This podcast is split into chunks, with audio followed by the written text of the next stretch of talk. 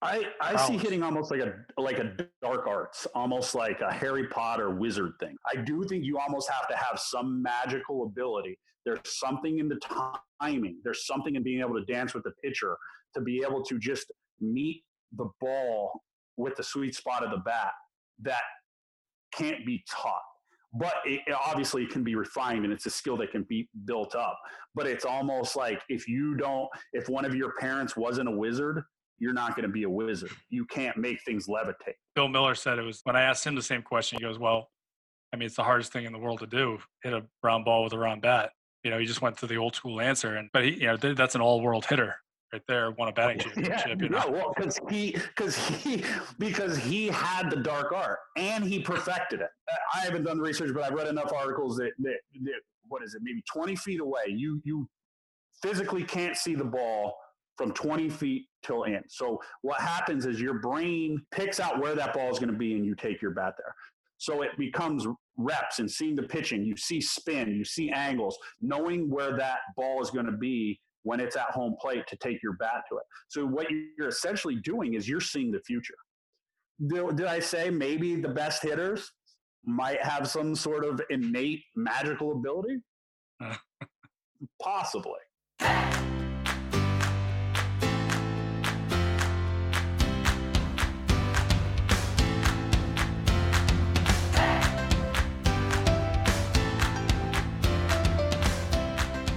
John Bieniek is a tremendous eye for talent and is a very unique baseball mind. We spent three years together as colleagues when I first became an agent, and we found very quickly that we shared many similar viewpoints when it came to player evaluation and development. John from the player side, and myself from the front office side. Since retiring from professional baseball, John has worn many hats. He spent time in Las Vegas as a professional poker player, coached baseball at the D1 and prep school level, and represented professional and amateur players as a baseball agent. In this episode, we talk about expectations amateur players should have when entering Pro Ball, the potential strategies teams and players may have with a shortened five round 2020 MLB draft, how he considers hitting in the big leagues a dark art, and how some baseball players could survive as a pro wrestler, but probably not the other way around when scouts are, are evaluating amateur players, there's always a confusion, I believe, with players sometimes, but more so like fans of college baseball or parents of college baseball players, where they just don't understand why their son that hit 18 home runs in the Big East isn't getting drafted.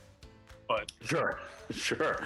well, you know, uh, well, this this kind of goes along too. It's going to be interesting to see if the MLB goes to less rounds too um, because I, I actually read your article or what you wrote about how more rounds and keeping all those minor leaguers kind of they're just basically selling them hope.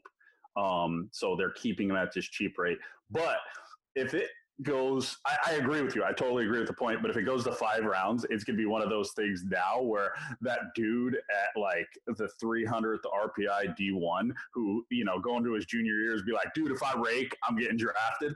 I don't know if he's going to be able to have that hope. Even though it's really not realistic now, it's really not going to be realistic if they're only going to a five or a 10 round thing. Um, because, you know, I've been around so many guys at every level. D, when I coach D3, D1, um, you know, played, every dude thinks that it's just like, all right, this is my year. Like they could have never been even looked at by a scout before. They have zero tools, but they're like, I'm going to piece it together this year this is it. And I, I mean, I think that's some of the beauty of baseball. And I don't know if that's going to change because like something with like basketball, like basketball is, it seems a little more cut and dried. Like, you know, like that dude, I can't play against that dude. But in baseball, you don't really know. You're like, well, man, I got, I got two hits off that guy. That guy's thrown 96. He's going to go in the third round. Like me, why am I not going in the third round? Um, I, I, I find that fascinating.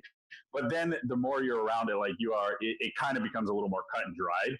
I, I, think it's almost like so you know as a kid if you go to disney world or let, us say any water park or anything and man like in my head things used to be so big. And then as an adult when you go to all these places it's like man it's not as cool as i thought. It's kind of dirtier. It's smaller.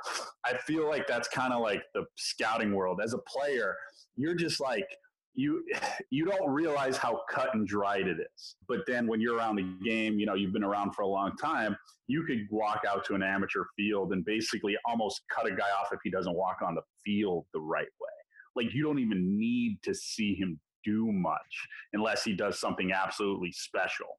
Um, and I, I don't know. I don't know if that's good or bad, but I just find it interesting. Obviously, the five rounds is limited to this year. They're not going to continue with five rounds. There's no way you could develop baseball players. I mean, you just wouldn't have. Okay, so ten.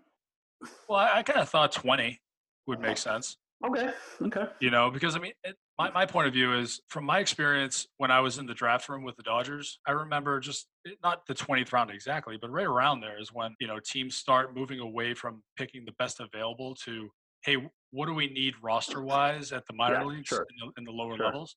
And to me, that's that's where we get into the selling hope. We're we're we're we're, we're get, grabbing players based on needs, not on potential of the player, talent of the player. Basically, do you do you make the cut that you won't get embarrassed in pro ball because you're the best available at a position that we have a need? Otherwise, if we didn't have a, if we had a guy at that position, we wouldn't have drafted you. Like that that to me, once you get into that, then you're watering down the system. But you do need to field players around your prospects. I, I get that, but you know, 40 rounds seems seems pretty egregious. So if you if you narrow it to 20 or so, you can solve a lot of problems. I mean, you're going to have a lot of problems with minor league baseball because they depend on the players to play games at their stadiums and whatnot and make money. At the same time, they're having that. This is kind of forcing the uh, forcing baseball to contract minor league teams as well. So it's I think it all will kind of fit together eventually into a system that makes way more sense and I've been complaining about for years that I was like there's Sure. nothing you can do about this. There's you're in agreement with minor league baseball to field enough players to supply these many teams. So you have to draft you kind of have to draft these many players. And it's not an efficient system. It's not fair to to a lot of players who they don't know that they're just picked because they they needed a left fielder or you know a catcher at A, Ogden. back, a third string backup catcher at Lowell or Williamsport. Yes, they need somebody to catch the dude's bullpen. Like catchers are the ones who get abused the most. Like those guys literally have no chance of making it, and they're just getting beat up every day. But they get to play pro ball, so I mean, it's you know, it, it's a balance.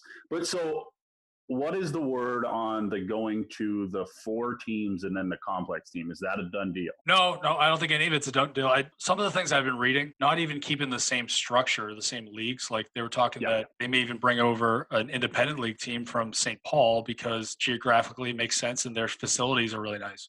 So it's like, yeah, we'll take we'll take that St. Paul team and we'll get rid of uh, what's the one in Kentucky that's brutal. you know, there's millions of them, but like Lexington. Yeah, but like to me, we'll though, get rid of would say- Lexington. I would no, and I'm sorry, not Lexington. Lexington is actually gorgeous. Though I want Oh. to. Uh, uh, You know what I'm talking about? What am I talking? Don't Bowling Green. Yeah. Well, but here's the thing. I think though St. Paul is going to come in. I think that's a different conversation because St. Paul's going to slotted to be a double A or triple A team. I think those leagues are. You're not going to see a big change. It's going to be. Are you going to see a change in the A ball short season? That I think that's where it's going to be because like we've talked about this before. Baseball basically professional baseball starts at double A. As much as nobody wants to admit it, like the kid who's playing low A um, in the in the Midwest League. He's not going straight to the big leagues. Like it's just not happening. That happens maybe once every thirty years.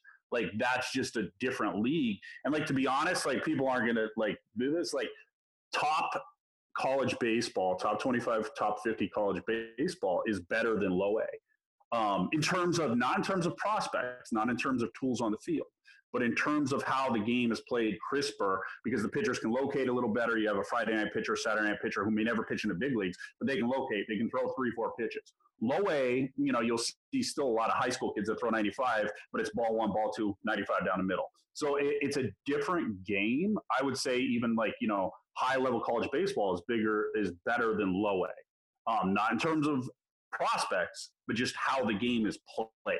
So I, I don't. That's why I see it changing, and I don't know how they're going to do it because you still have to get those high school kids or the college kids and give them those couple years to develop. But I, I don't know. I, I mean, do you just have a complex team and you just basically got to make it out, and then you have the low A, high A, and you get rid of those short season teams? Or I mean, is that the thought? I think everything's up in the air right now. I mean, anything's I mean, it, to me, it makes sense. Like, I haven't really seen this discussed as much. I mean, teams switching levels, yes, but like, like take Dayton, Ohio. They have like a really nice stadium, and it's in a metropolitan area, not like a huge city, but like Dayton's a, a you know, it's not a farm town. Why not make that a double A team or a triple A team as opposed to you know in the Midwest League? So make those switches now, where you know the facilities are nicer and because sometimes you get these midwest league teams these low a teams and they have rich owners like midland michigan which isn't in the greatest location for like a triple a team but a double a or a double a team because you know just the the market but they have like a triple a stadium they have a Yeah. really nice beautiful stadium because the franchise is funded by dow chemical which is in the same town and they're it's beautiful No, yeah. The last time I was through the Midwest League, I was actually very impressed by the quality of the stadiums in the league. So I, you know, I, I think there's enough good stadiums to go around, probably to populate, probably to populate four leagues. You know, if you're going to go low A, high A, double A, triple A. Um, but then the question is, see, to me, to me, those are easy. You're even your high A, double A, triple A, because your high A you could you could slot kids right in from college. You got your top five rounders, top ten rounders. They can go, yeah, they might struggle a little high A, but they'll be fine. Throwing them into double A would be a little unfair because you're not you're not going to go from playing college baseball right into double A. You're going to get your doors kicked in. But like they'd be able to sink or swim at, at high A, which would be fine. The question is though, like you draft the 18 year old kid that's super raw. And you, you're, you know, you're not expecting him to do anything for four years. Where is he going to play for four years? Does he going to want to sit in the GCL than just play in front of nobody um, for four years down there. You know, uh, so I don't I don't know what the right answer with that without changing the whole system completely. So I asked Billy Mueller the same thing. Do you think, as far as from a development standpoint, that you can cut levels and not disturb? Like, how many levels can you cut without Hmm. disturbing development with some of these players? I mean, the one thing, you know, when you talk about like the 18 year old that gets drafted out of high school, like maybe maybe the result of all this is that more high school players go to college, less Yeah, get drafted because the teams know that that's a better environment to develop than the, the environment they're creating now with less leagues, less levels. You get more of the top round high school talent that actually could go to low A and survive because they're that Sure. good, and less of the guys that you know hang around in Arizona League or Florida League rookie ball until they develop. Yeah, that'll be interesting to see where those guys end up, though, because a lot of those guys, I would say, the reason they end up there is because they're not college qualifiers. Like we've already talked about this. We've talked about this before. How we would be big proponents of guys going to college and developing there because it's not only the game wise, but emotionally, me- mentally, physically, everything. It's just it's just good to develop those three years rather than going straight from high school to playing professional baseball, which is essentially a traveling circus. Um, but now, where do those kids end up? Those kids who may not have got the grades, maybe because it's work ethic, maybe it's just because they just, ha- you know, they're not going to get the grades. They're not academics. Um, so I, you know, but maybe that's the kids that that fall off the wayside that we're not helping out. And how many of those kids really make it anyway? So I don't know. I don't know. Maybe maybe it'll help them. Maybe it'll actually keep them from then playing five years in the minors, coming out at 23 with no job skills, probably not going to use their funding to go back to college. Um, and they've wasted five years of their life that they could have been doing something else to kind of figure it out. But I, I, I mean, I don't know. Yeah, I mean, I, I kind of see that by doing this, you kind of organically change the landscape of recruiting, you know, and scouting. Mhm. And so where it forces teams to almost make decision for, decisions for the masses and that like a player that i've seen so many times. This isn't just like a one-off. You see it all the time where these players they sign you know maybe the end of day two or an early day three out of high school and maybe they're not the best student but they can still get into college and they forego college they go into pro ball and then two years later when they're they can't get out of rookie ball college has kind of passed them by and they, they have a career that's five years long and at that point they don't want to go back to college i've just seen it so many times where minor leaguers kind of paint themselves in a corner because they play so long chasing the dream Sure. and then once they realize that they're not going to make it it's kind of like falling off a cliff you know it's like Well, now what? Part of it's too because at that point maybe they've started a life. They have a girlfriend. They have a wife. Um, you know, maybe they have a kid at that point. Now they're 23, and this wife does not want them going back to basically like they need to make money to support a family, and that's I think the hard part. Now, if, it goes to that five or 10 round thing, and we have five minor league teams, legitimately 75% of the guys who get in will have a shot. You know, obviously more people are going to have a the, the, the better players are going to have a better shot. And not everybody has the same shot. But if you get into a system like that, you're probably talented enough that if things break the right way, you become consistent, you have a shot at the big leagues. Like right now, I don't know off the top of your head, what would you say, you know, out of the minor leagues, if there's 150 guys in a system, I, I would say probably 100 of those guys legitimately have no shot at playing in the big leagues. Maybe Yeah, no, I- I did- I, I, I, had to do the research for the blog post I, I had, and you know, 85%. Now, this is kind of like a, a, misleading statistic too, because you know as well as I do, uh, if you take a 15% sex, success rate getting to Major League Baseball for one day, mm. that's what that's reality. That's it's 15% of all minor leaguers get to the big leagues at least for one day. 85% don't get to the big leagues at all. So, but how what percentage of that 15% are in the big leagues for more than two years, three years? I think there's a huge drop off there too. So yeah. I, I, really think the success rate to have a, a, significant major league career where you actually earn some life changing money, it's probably around five percent, three to five percent. Sure, but I think I think there is some value to even playing one day in the big leagues because if you play one day in the big leagues, that opens up a lot of jobs, um, sales jobs, different things. Because there there is a big difference being able to say I played Major League Baseball. That carries a lot of weight across the country, across job markets, than saying I played in Clinton, Iowa, low A ball. So, but let's let's call that to me. Let's say let's still say that's success. So that's fifteen percent you have that made it. So, you know, that's out of a, you know, out of, if you have a 200 minor league person minor league system, count and that, that means what, 30 guys make it. So you, you, you have 170 who legitimate, well, probably 150 have no shot because maybe 20 made it, didn't make it because of injury or things just didn't go their way.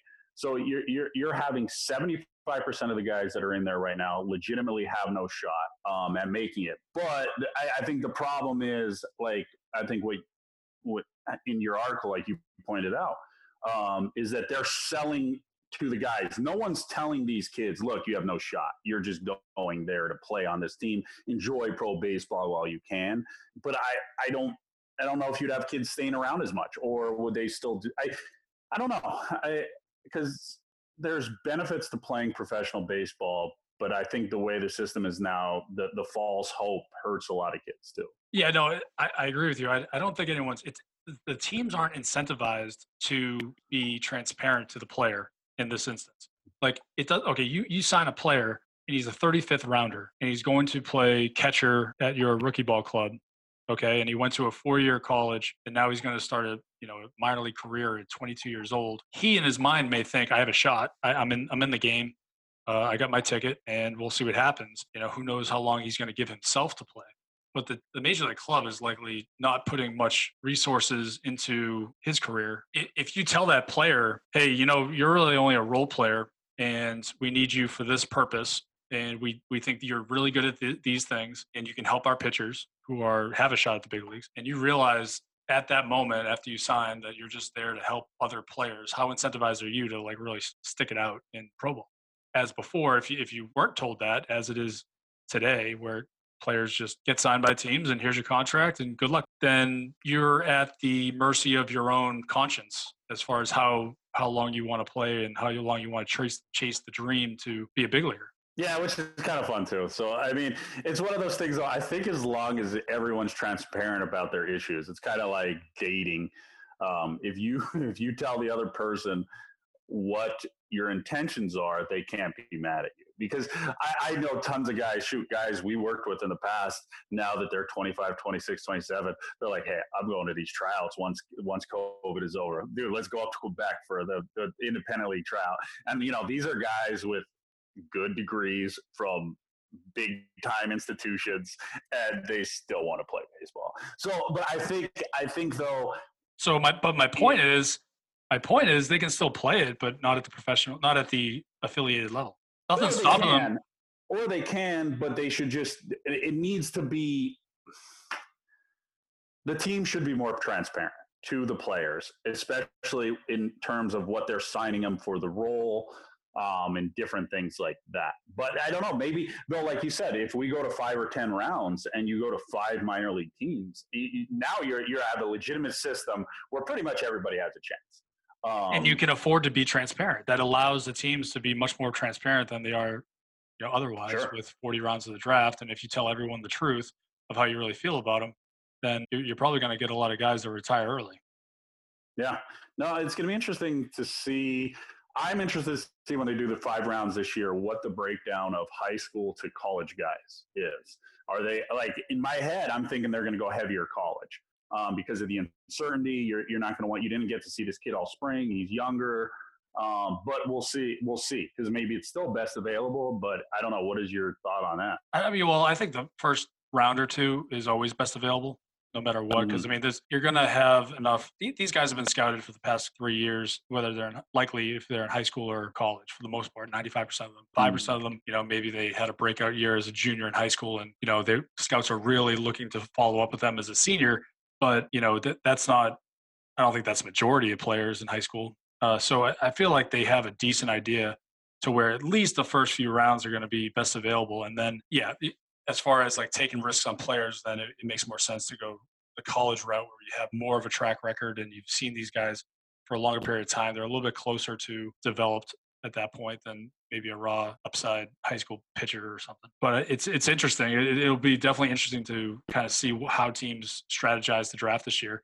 Um, I also heard that teams could basically draft five rounds. In the first three, they pick players that are legit, and then use rounds four and five or five as like cost saving measures, as they did with ten rounds. I, I, I well, I thought of that because there's a couple of kids I know that I, I don't know if they're going to go to the top five. They they would have definitely gone in the top seven otherwise. But now, if are they the kid that say if they come to the fifth round and they're like, well, hey, we need you to save some money. We're going to give you low, less than fifth round money because we want to sign these other guys.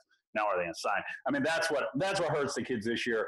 Because I mean, there's probably let's call it 200 kids in the country that would have got at least 100,000 um, that they're not going to now. So that kind of sucks. I mean, I, I feel for those kids because that's a, a significant chunk of change with another year of school paid for if they're a junior. Now, do they sign for 20,000? That's an interesting number because it's like, like knowing what I know now, um, I would probably say yes. You still sign for twenty thousand, and as long as the the Major League Baseball fund pays for your senior year of college, if you legitimately want to be a major league baseball player, if you're not looking at it, you're like, I need to get in at an earlier age, I need to play.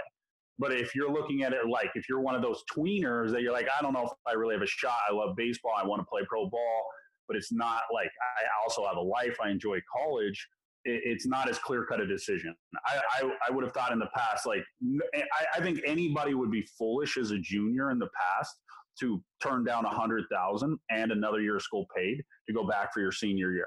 If you truly want to play Major League Baseball, you know, yeah, the college experience, you know, you see all these kids, they get glorified because they're fifth year seniors at Arkansas and they're 25 years old. And then, then Baseball America's like, well, why isn't this guy first rounder? It's like, dude, because he's 25.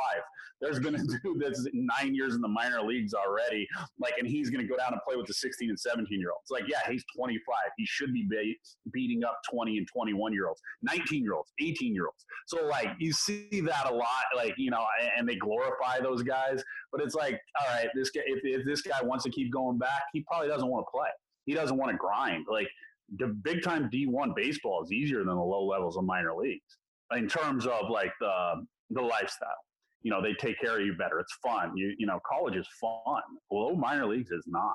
So to me, that's going to be the interesting part: is those juniors do they take twenty thousand dollars to chase their dream, if it's their dream, or do they go back to have it easy at college for another year? Yeah, that's great. And knowing that the 2021 draft is going to be much deeper now mm-hmm. than mm-hmm. this draft, obviously. But if you're a guy that's a legit top round, top five round talent, you really have to weigh that. Like if I go another year, if I don't sign and go to another year, I may not be a top five round pick because now the field is a lot larger. Um, I still Yep. think that the I think it all comes down to leverage with the with the five rounds, and I don't think I don't see anything that changes the leverage of like the top two rounds of this draft. No, you know, like Agree, I agree with you. I, I would even say there, I looked. There's 100. Uh, what is it? There are 123 picks total for Yeah. the five rounds. Is that right? 37 in the first round. I honestly think probably the, the there's going to be 100 picks that it changes nothing for. Then those last 23 might be cost cutting um, measures, and then it starts. Then the, the phone calls start coming to the player, like, "Hey, we'll take you, but we're only going to give you half a slot because we need it here." And then that's where they have to make their decisions, and that's where an agent comes in. Um, but I, I, I agree with you. I think the top hundred picks, nothing changes with that. But the, to me, the interesting part is then that the the 100 to 400th ranked player that used to get drafted and used to sign for probably a hundred thousand dollars. Let's call it 100, 125, whatever it was before. That that's a big difference. Twenty thousand to one hundred twenty-five thousand obviously is a big difference. So I don't know what they do. I don't know what it used to be a simple to me as an agent. It would have been a simple decision if you have a kid at a even a power five and he could sign for 125,000. It doesn't matter the round. Let's call it even he gets in the 30th round, but they're going to give him 125,000 because he's at a power five and they know they have to give him that in another year of school. Um, but now I, I don't know for 20,000 and a year of school, it's not as clear cut as an answer. I don't think anyway.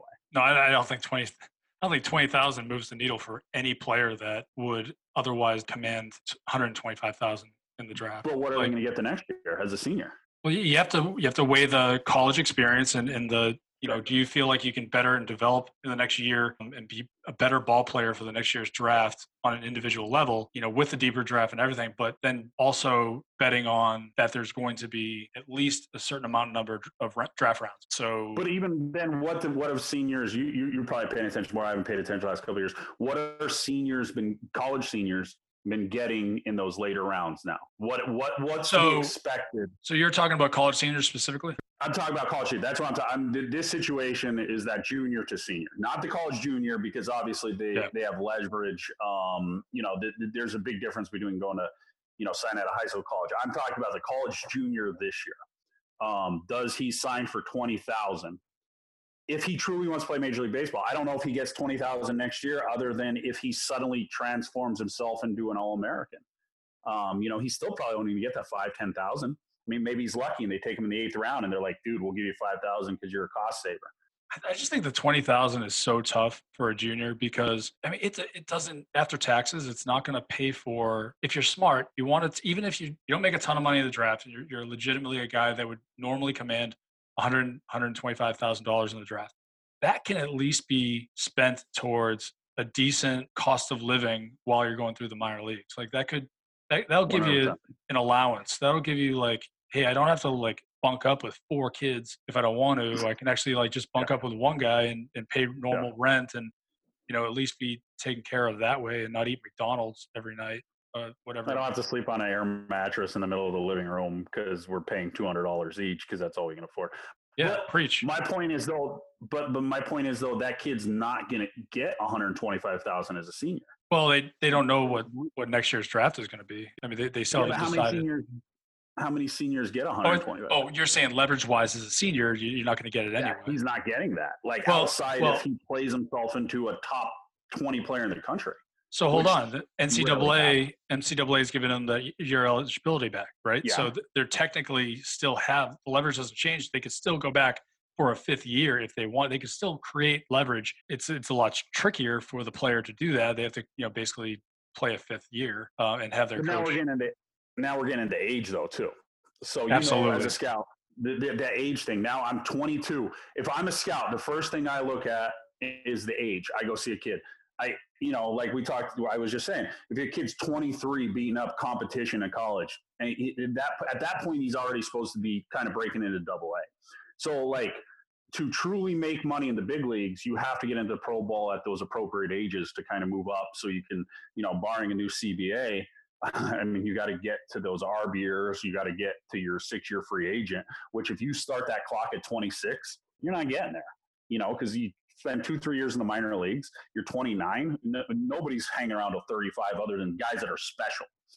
Like guys that are special and they're already drafted. They're not at 24, not drafted if you're going to play till you're 35. So that that's my question. I, I just think it's super interesting the advice to those college juniors this year to sign or go back? Because yeah i mean there's there's to me though it's it's artificial leverage because they're getting older. It's not true leverage like you have when you're a 21 year old junior or a 20 year old junior I don't even know if those are anymore, if those exist anymore. I guess there's a couple of them, but most kids, and I see it with all these private school kids, they they hold them back and they're so old.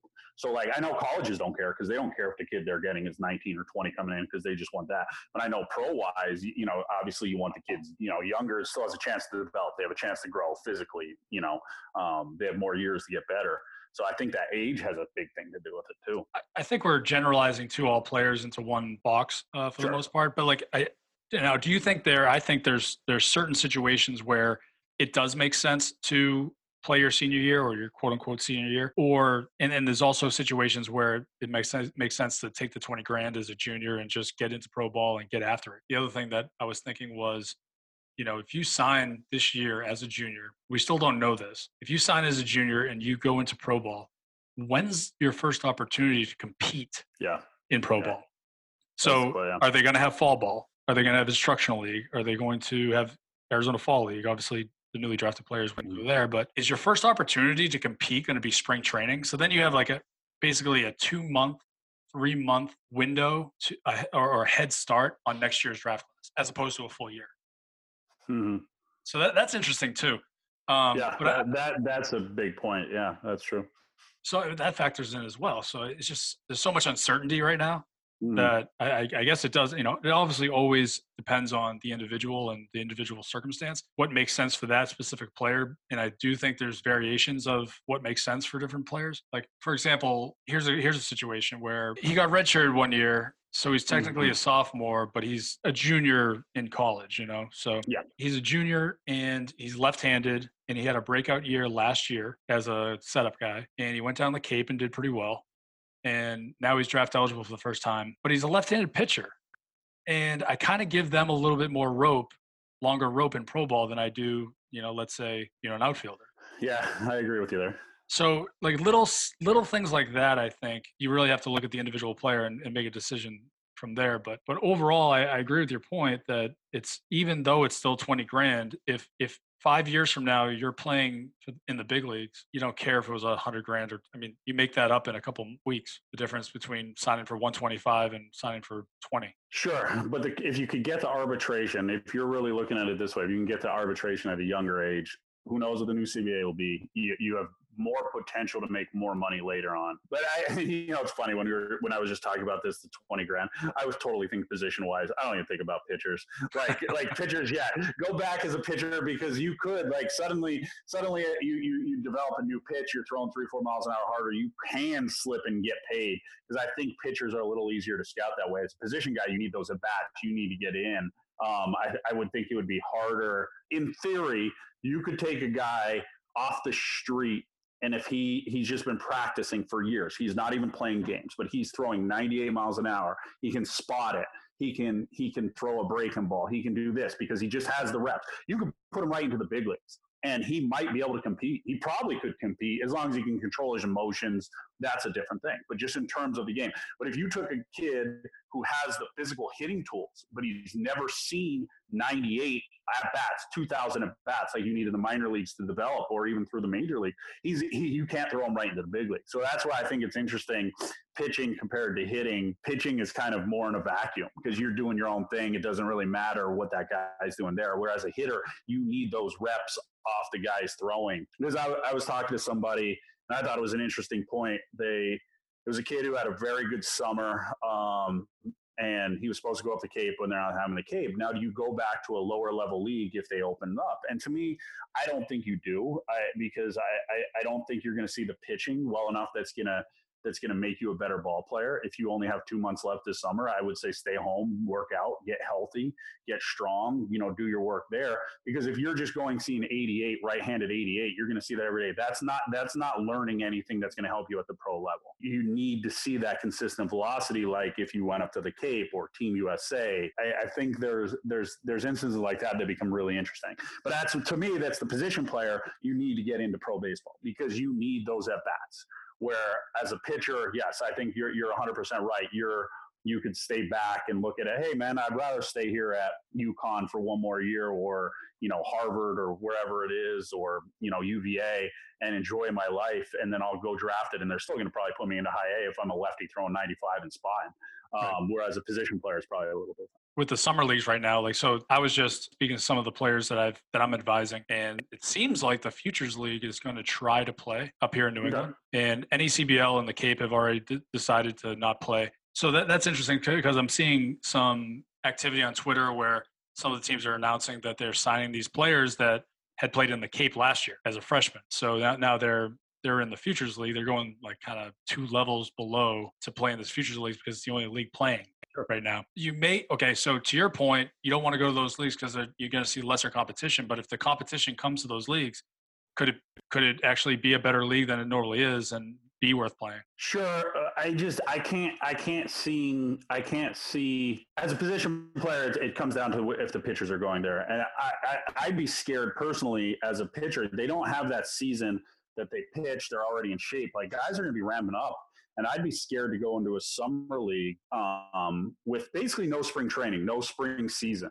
Like you're gonna, they're kids. They're gonna want to go and compete, and I just don't know if they should go right on the mound, like trying to throw. I, I think you might see a rash of some arm injuries from people being too overzealous because let, us be honest no matter what you're doing right now it's not like playing games and going throwing your 90 pitches on a friday night or even coming out of the bullpen throwing your consistent bullpens being at school doing your stuff so I, I just I, I, think there's something with that too that it's scarier for a pitcher to go position player. You're not, you know, whatever you go play. Maybe you're not developing, but I, I don't think there's any risk involved in terms of um, you know, injury wise, more than normal. Where I, I, could see some for a pitcher because they don't have their ramp up. They don't have that whole spring, um, which you know, I I don't know. We'll see what happens. Yeah, that's. I mean, for me, it's like that's where you really need to have good commun- communication with your college pitching coach and understand like uh, that that should be the person that's you know you're relying on to understand if you can do that or not if you're prepared to you know jump into uh, a summer league when they're you know you haven't had a spring training or any sort of you know usually they have you know 40 games under their belt at that point before they go to these summer leagues so it's definitely a concern. I think it's a concern for the major league teams re-entering baseball right now and what kind of spring training obviously the union is that's like probably the first the number one priority for them you know getting these players pitchers specifically back on the field healthy so they're not blowing out arms as they try to squeeze mm. a season in you know yeah i mean i think at the big league level though you can control it so much more and they're they're not going to roll guys out there they can they can pitch limit they can do some like I would now. I'm talking about the one percent pitchers too. I'm talking about we're talking. I'm in when I'm talking about this. I'm talking about pitchers who legitimately have a shot to get drafted pretty high and play professional baseball. I would say 99% of you guys, if you guys like are playing at home, go to your leagues. You're not playing pro ball anyway. Just go pitch. If you're that dude, you're righty throwing 89, go play wherever you want. Like nobody cares. No, you know, you may think somebody's watching. Nobody cares about you. Um, but like, I, this is this is for the guys who legitimately have a shot to make some money in the draft um, I just be worried. You get up there, you're going to be, you're the guy that's going to be better. You go out and you throw three innings, the four innings, shut out ball because you're you're sitting 92, 93. You're you're you know you're spinning it a little bit. Now three or four days later, you're not feeling quite right. That guy might roll you out there again because he doesn't care. He's a summer right. dude, and honestly, he's probably he's probably a kid who's four years out of playing that's just you know he, he wants you to go out there and play. So that would be my work if i was one of those top level guys. So it wouldn't necessarily be the first start. It would be how they make like how they manage you after those the initial start. So with the, with the draft being five rounds I, I guess i wasn't thinking about those players. If i'm those players i'm shut down. Like I, there's no way i'm risking an injury from now until the draft. So, so i guess when i made that that comment I, about you know playing in those leagues this year it's for the guys that are not going to go in the first five rounds. I would not risk, definitely wouldn't risk that. Uh, there's no, it's not well, worth what it. What about a top 10 rounder for next year? I would personally shut them down. Like for me, yeah. just because there's too much uncertainty this summer, even with who knows, picking up the disease while flying and going somewhere else. I just can't see much good coming from just start it up in the fall. Get your fall team, they'll have it set up they're going to have your throwing program. You're going to have your fall ball. You'll ramp up the thing. Obviously, do your throwing this summer. Spend it's summer like, okay, Khalil Greene. You remember Khalil Greene? Great shortstop, played with the Padres. Um, Khalil wasn't happy with where he was drafted his junior year. He didn't go play summer ball. He just stayed at Clemson, lifted, came back. I believe he won the Golden Spikes, and he went in the first round, which is unheard of. He got paid his million dollars as a senior because he did what he wanted his junior year. He's like, I'm not going to play. I'm just going to get a little bit stronger. And for him, it worked because Khalil was a guy who, I mean, his skills were off the chart. He caught every single ball. He threw every single ball perfect. He barreled every single ball in college. I mean, he was the best college baseball player I had ever seen. And then on top of that, he got a little more physical, which took him from you know, uh, being, I, I, don't know the exact draft, but look at his junior year. I, am I'd guess and say it was in the 20th or 30th and they probably offered him minimal. And then he went to be the Golden Spikes guy in a first round pick and got over a million dollars and kind of got to the big leagues really quickly. So he he took that summer. Now Khalil was a super hard worker too, and he took and he, he worked his butt off after a full season um, there. So I think you got to look at individually what's best for your game. Now, if you're a kid who's going to sit home and not work out and you don't have a support system to, to do workouts with, then maybe you go play because I, I see it like so my son my son's a freshman this year we had our baseball season canceled And I've actually, I think he'll be developed more because of this, because we can go out and I hit him 50 to 100 ground balls every day. He hits his 60 to 80 swings each each side. You know, we do it five, six days a week. He throws. So even if we be having a high school baseball season, he would be getting less reps than he's getting now. I'm basically training him like a Dominican Busco. We go out and we're just working on his tools every day. And I do think that's actually going to help because I can just see his actions as a fielder getting better in in weeks times him being able to drive the ball the other way from both sides of the plate in a couple weeks just just the slow improvements that that reps take and i think that's one of the things in the united states we don't do well enough we we don't know how to get the correct reps to build the tools that major league baseball wants I think that's one of the disconnects in amateur coaching, where I think why the Dominican has such a better percentage of guys coming from their island to play pro ball is because they understand the value of tools. And so even if they're just doing it to get a higher signing bonus, actually at the end of the day, it benefits them to get to the major leagues because they have a tool. And maybe they're just the best fielder on the island. Well, that's a tool. Like if you're the best shortstop in the country, even if you hit 150, someone is taking you because you're going to always have a spot on a team. I mean, shoot, we've seen guys in AAA. Um, you know, I don't. I, what is it, Kozma? I mean, I mean, the dude hasn't hit 200 in five years. Maybe I don't. I'm quoting, but like he's on a AAA roster because he can pick it.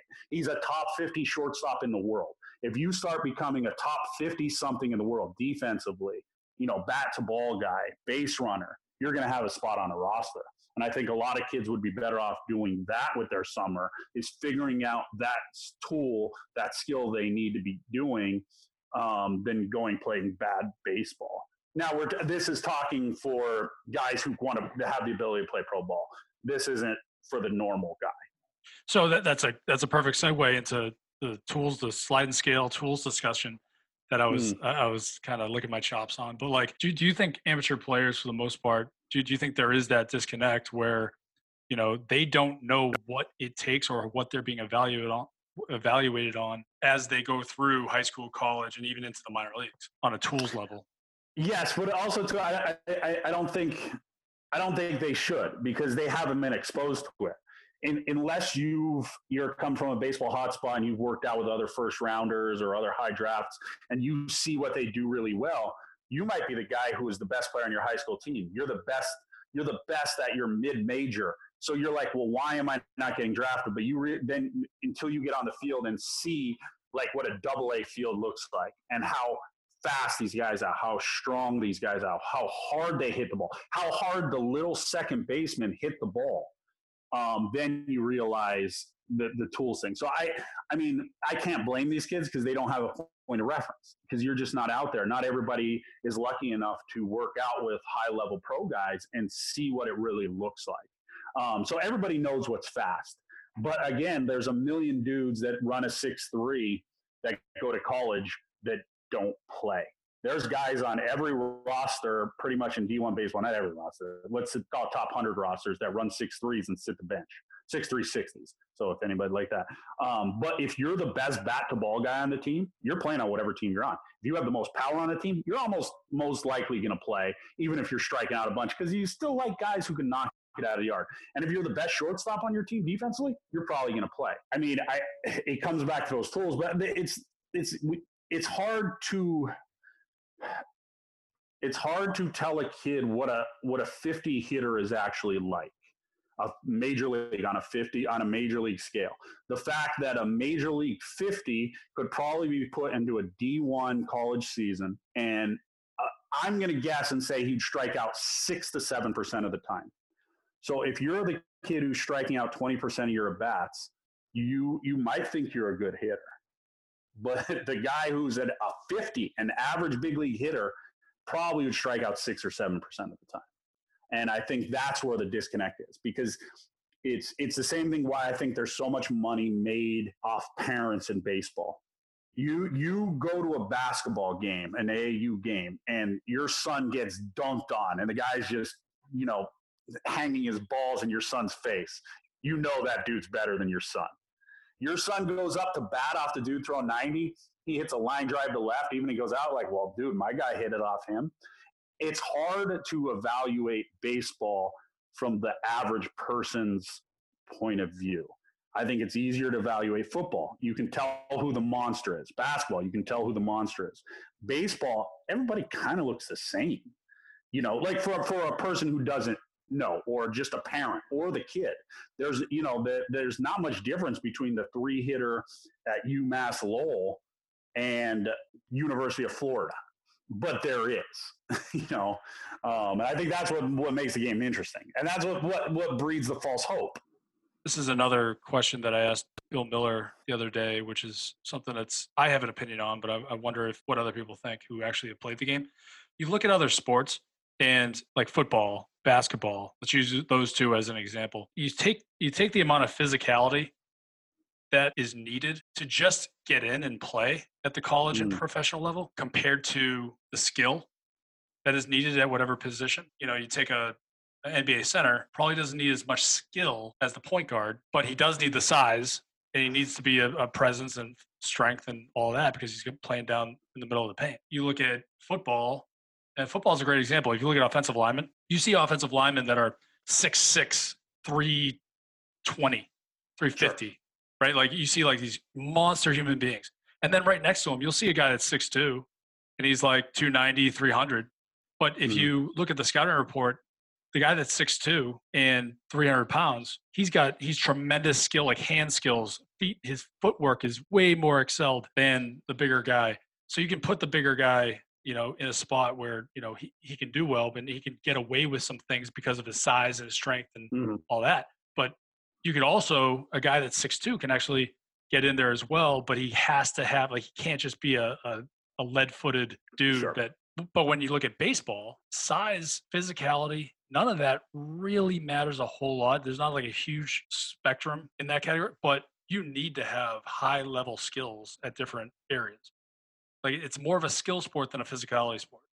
Sure, one hundred percent. It's a blend of it. Again, you could you could take a guy who's just so physical, um, like wrestlers. Pro wrestlers have tried to make the transition to NFL, and some have been somewhat successful. You know, they'll even get through a training camp. Um, where baseball, I mean, you know, the arguably Michael Jordan, very similar athlete to me. We both hit about 200 in Double A. So you know, very, you know, I'm comparable to Michael Jordan in terms of our Double A ability. Um, but you know, arguably the greatest athlete of all time struggled a little bit. Um, and not that he wouldn't have been a good baseball player. I, I still don't see him being an impact big leaguer. Um, even if he was on the course, you know, they like to paint this rosy picture. Well, he hit, you know, he was hitting 384 in the fall league and then game on a strike. Yeah, everybody hits 384 in the fall league, dude. I knew a million dudes hit 400 in fall league. Then they have their cup of coffee. It doesn't mean Jordan was going to go on and be an all-star. Let's let's ease on that. You know, he did hit 200 in his in his full year of double A. Um, but but then I do think the skills are hidden. There's some tools are hidden. Like Altuve is a great example. Every dad wants to tell his kid he's Altuve. Altuve runs a three nine down the first base line. Altuve is absolutely strong as an ox. Like that dude's a freak.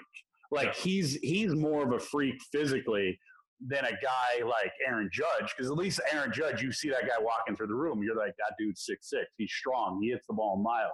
Well, Altuve also has some free physical skills.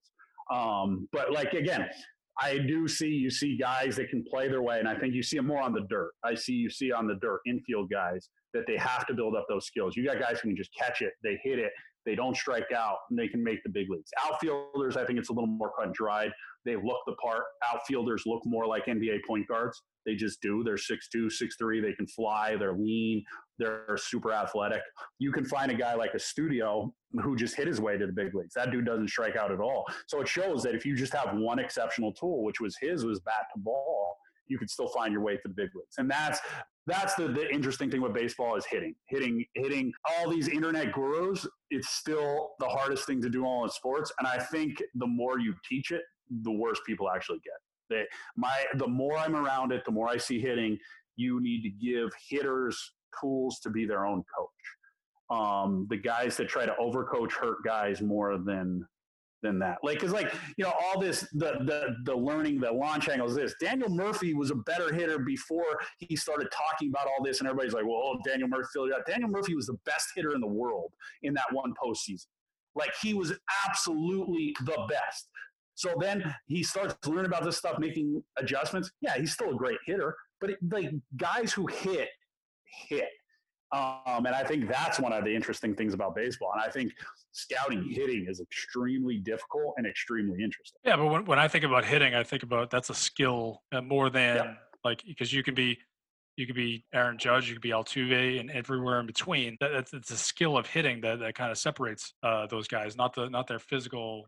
I, I see hitting almost like a like a dark arts, almost like a Harry Potter wizard thing. I, I I don't think even if you go to the minor leagues and you take all the position guys, I, I would say I, am making up numbers. Thirty percent of them have the ability to hit at the big league level.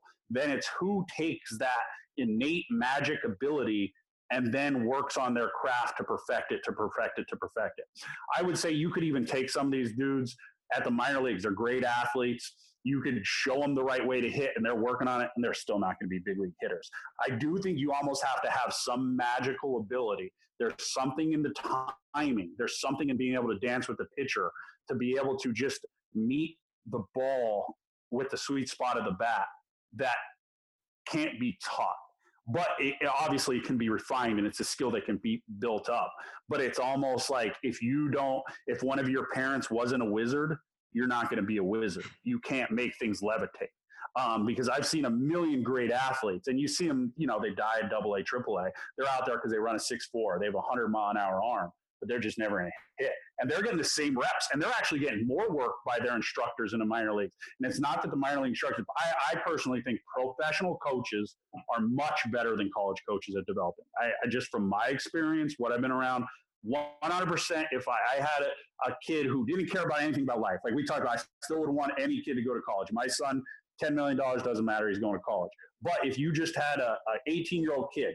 he, you don't care about his mentality. You don't care about anything after. You're better off if you want him to play in the big leagues. You put him into pro ball at 18 because he's going to get better reps and better coaching than going to college. But that's that's a different story than what we were talking about physically, emotionally, different things that are going to let you be a better human in life. But I, I do think there's some sort of weird hitting magic. but you know, Bill Mueller said it was, you know, when I asked him the same question, he goes, well, I mean, it's the hardest thing in the world to do, hit a round ball with a round bat. You know, he just went to the old school answer and, but he was so convinced by it. He's like, but he, you know, that's an all world hitter right there, won a batting championship. Yeah, you know? no, well, because he, because he, because he had the dark art and he perfected it. So I've seen guys who have hitting ability, but they don't work on it. it. It's just funny. The guys I've played with, I played with a couple guys who made over a hundred million dollars, and they're the guys who had the ability and worked the hardest at it. And even guys I was coaching independent pro ball, the guys that would show up to the cage to hit the earliest were the guys who were big leaguers and ex big leaguers or ex Japanese big leaguers or ex AAA players. The guys who had just got cut from A ball, you know, because they spent their two years at a mid major and then they went and they, you know, that they, they didn't care. They didn't get their reps in. Now, so I do think there, there's a work ethic involved, but I, I, I think there's some sort of special thing that you have because some kids hit and some kids don't. It's then what you how you take it up the ladder and you learn and you know you do different things. Like i, I one of the uh, even more information. You look at my brother showed me an amazing thing. Bregman's if you look at alex bregman's home run spray chart last year it is ridiculous. It's like I, again, look at it, but it's almost almost 90% of the balls, maybe even more, are to left field, which is not a spray chart you see for home runs because basically you got to be cheating to do that, which makes sense that they are getting pitches. But he was able to take that information. Hey, I'm looking for a fastball in here, cheat and get the barrel to the ball. Now it's going to be interesting to see if he's not getting that information, is he going to be able to replicate that? Because he basically had the short porch at, at, at, at the Astros. He had information and he's an all world bat to ball guy. But without that information, it's going to be interesting to see what his home run chart looks like and where it goes, you know, down the line. I think I'm going to name this episode "The Dark Art."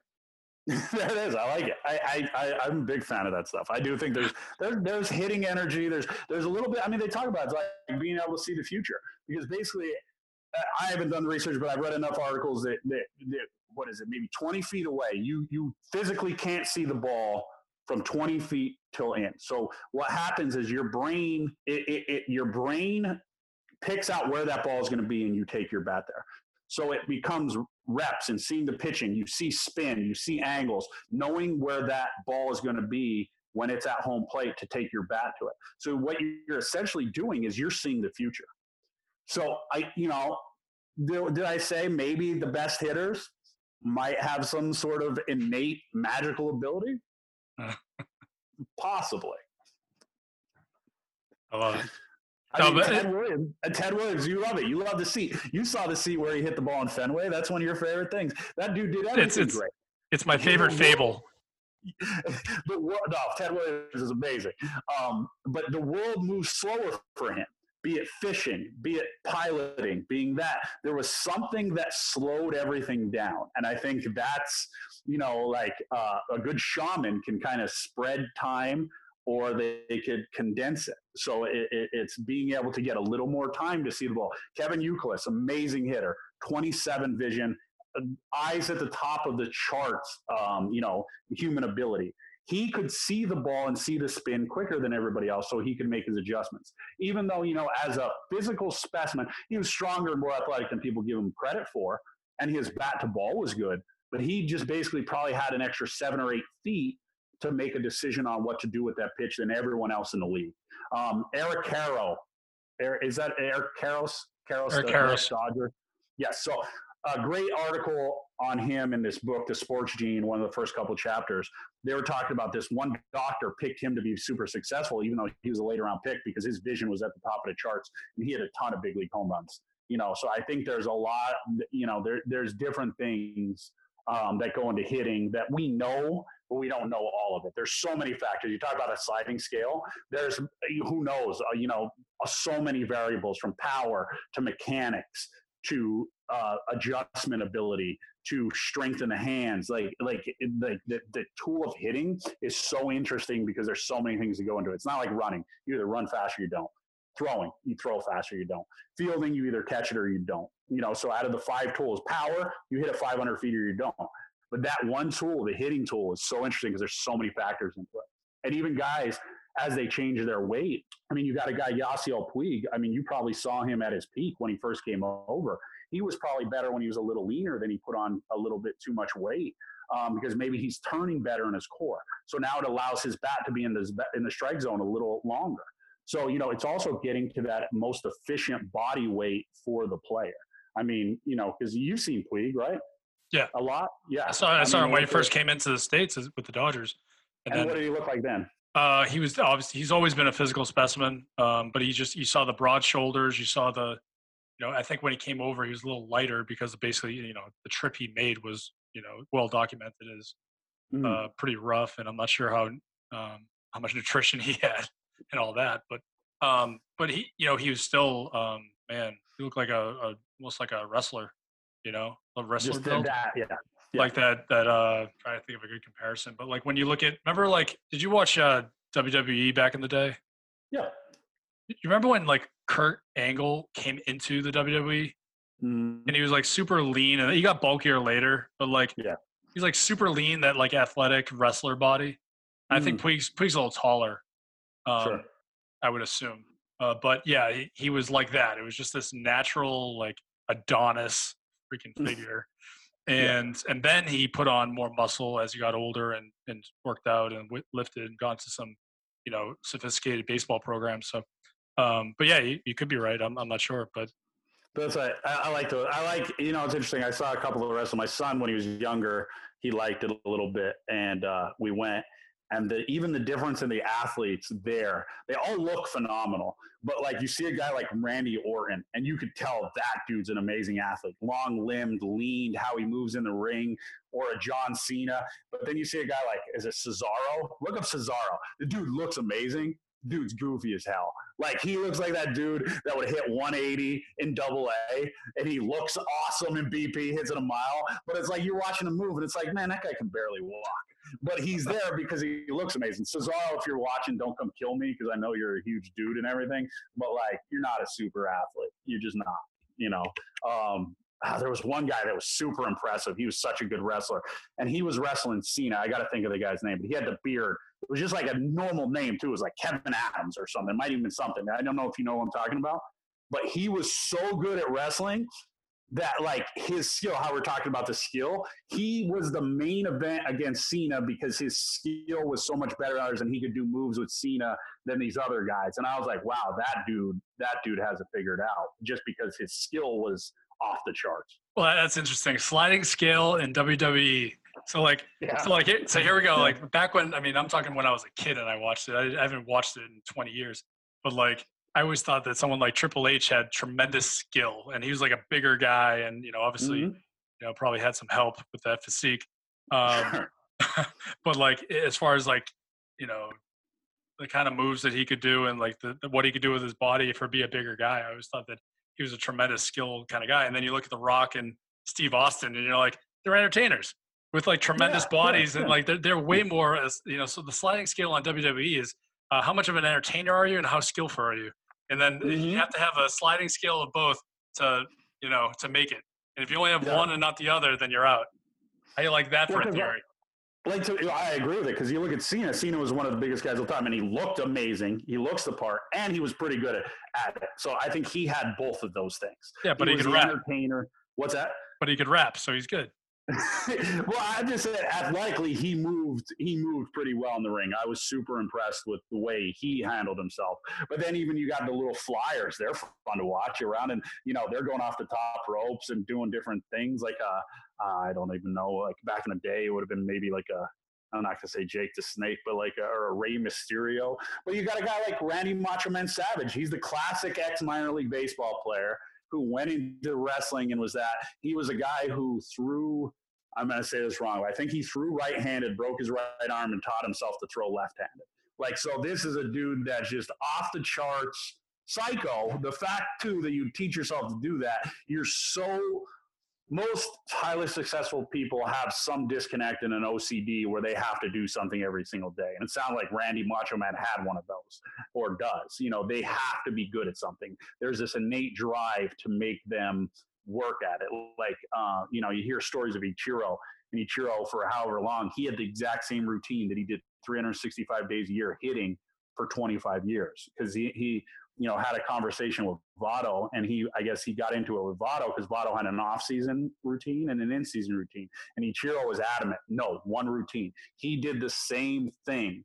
He was a 33.48 inch baseball bat, like I guess because probably you know metric system it's whatever it is but he used the exact same bat for those 25 years and to him it was a magic wand and he did his same thing for 25 years and you know i mean to me he's arguably one of the greatest players of all time um, and he made the most of his skills. Like he he was skilled, quick, everything. Like I, you know, uh, pound for pound, probably top five baseball player of all time. So we can add wrestlers to the uh, list of things baseball players can do that the, the wrestlers can't do.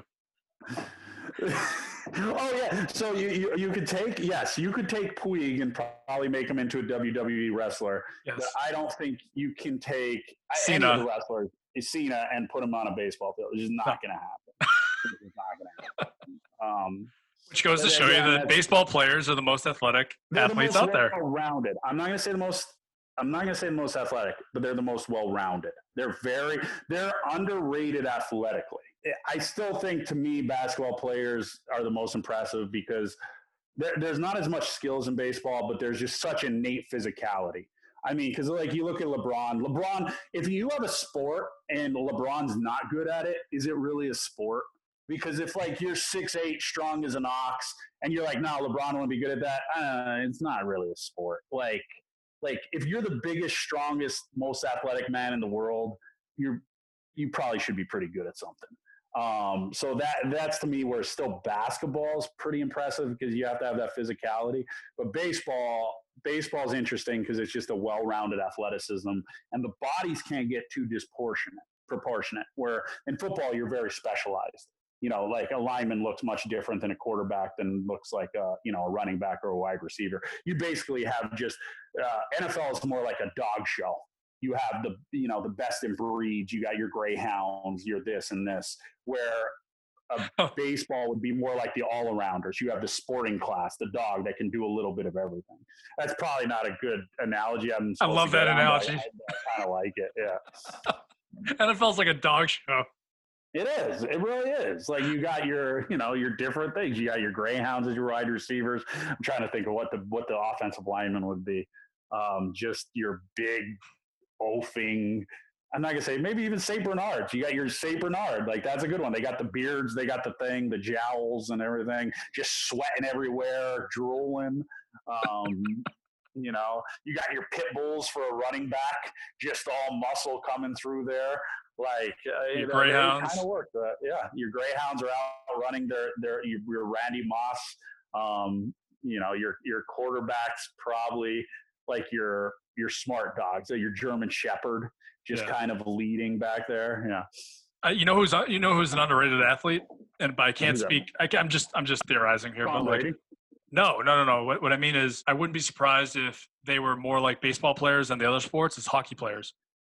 Oh, agreed. Uh, hockey players, and they're crazy. I mean, they're they're off nuts. the chart, crazy, nuts, tough. Um, Amir Garrett said an interesting thing. I thought the other day. You know, Amir Garrett, the lefty pitcher. He uh, made the comment that like because he played basketball too. I believe he played at St. John's. He's yep. like basketball players grind, but it's nothing like baseball. And I, I don't think anybody realizes. And hockey is similar. The fact when you're playing so many games and you don't get your body to rest. You know, I, I, have this this talk a lot with parents or strength coaches. They don't realize like, yeah, lifting is great and all, but when you're playing 162 games in 180 days, you're you're lifting to maintain. Like you don't tell your coach, "Hey, coach, I can't play today. My my quads are sore because I I, I maxed out on squat yesterday." Like you play. Like you basically you you can't you can't do stuff to keep your body built up. Your body has to be what it is. Where in football, you have a week to prepare your body. So you can get your lift, you can stay strong. Baseball is a different animal. It, it's, I mean, you're, you are what you are you know, and even basketball, you can prepare. It's easier to lift in basketball with 82 games. You play your games, you have your couple off days, you can kind of schedule lifts here or there. You can even break down your body some. In baseball during a pro season, you can't break down your body. You can't go and have a hard lift and be sore for a day or two and give away those at bats or that thing. Now, as a starting pitcher, you can. As a starting pitcher, you can pitch, do your workout, et cetera. You're on a schedule. But as a position player, you can't do that. I mean, I, I don't know. I don't know any successful guys. I mean, I played with a lot of guys that were super crazy in the weight room. I've seen the guys that everybody looked at in the weight room. Wow, that dude's strong as anything, and then they top out in Double A and they have some weird back injury because you just can't do it all. Like you know, that's why I like like for me a guy like Puig. Like if I was Puig's agent um, now, this would have been years ago. I would have probably tried to keep him off the weights as much as possible. Now, you want him working out, you want him lean, you want him moving, but he has enough natural strength. He doesn't need, he's not going to benefit anything from being stronger. He's just going to have more weight on his hamstrings, on his body, you know, like, so there's that, that fine line of knowing what your player, your client needs. Um, some guys are going to need more than less, and it's just kind of going with that natural ability. But most natural baseball. But, but your point was the hockey. Hockey, yeah, hockey guys are animals and they're skilled. They transition to golf really well too you see a lot of really good hockey players going in that, and which is which is another skill game. The hockey guys and baseball guys are kind of drawn to golf or golf, you know, um, afterwards because it's that individual working on that skill type thing, which I find interesting. You see quarterbacks too, and it makes sense. Quarterbacks are the skill guys; they kind of move over to there. Well, it doesn't have to do with the the the motion of what they do for a living. I mean, if you're shooting the puck or you're swinging the bat or you're, uh, what's the other example you used? Like a quarterback quarterback, you're throwing the ball. It's uh, you're you're basically opening up your hips and firing, right? Yeah. Like so, and then yeah. same thing with golf. So I could I could see that where it's, you know, if you're offensive lineman or something like that, you're just you're really just more vertical than it is twisting. Hey, you go crush you go crush a thirty rack of Busch Lights when you're done. yeah.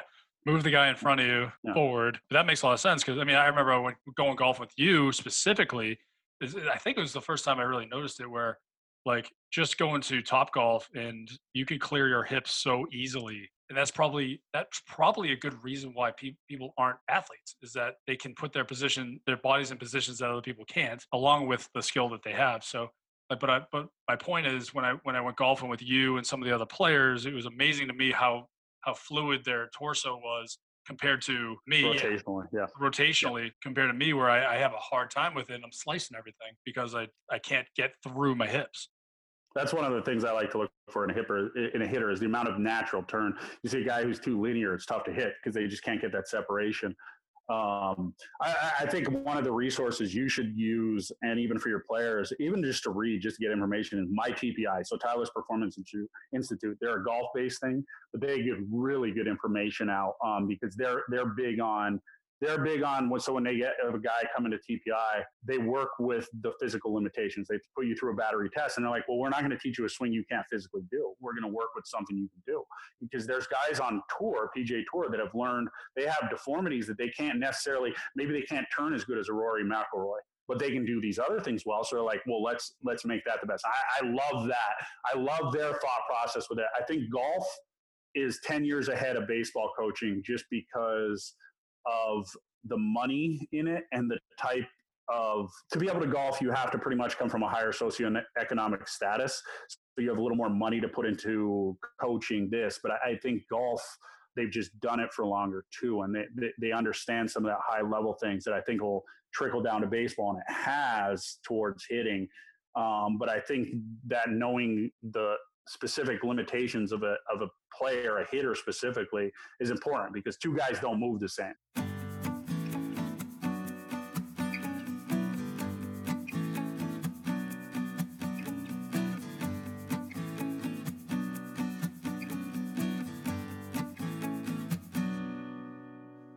Thanks for listening.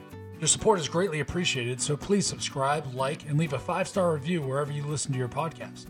We will see you next week with another Mound Visit.